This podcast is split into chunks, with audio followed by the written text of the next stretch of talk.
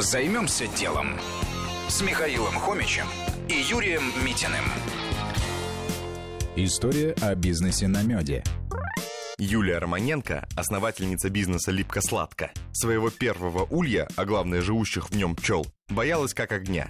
Но уже через несколько месяцев улей принес 40 литров меда и первые доходы. Было решено делать бизнес на меде. К делу Юлия подошла системно.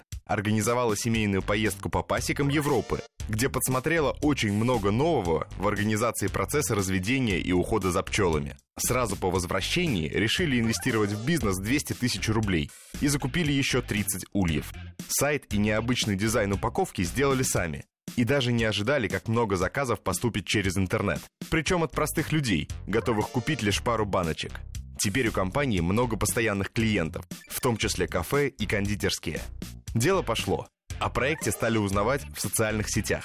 Появились первые инвесторы. Что было дальше? А дальше поняли, что пасека – это и не только обычный мед, это красивый мед. Портфолио компании пополнилось специальными подарочными наборами, корпоративными сувенирами, свечками из воска, даже медовым мылом и другой косметикой. Особая услуга – отдельные экскурсии на пасеку, как виртуальные, так и вполне настоящие.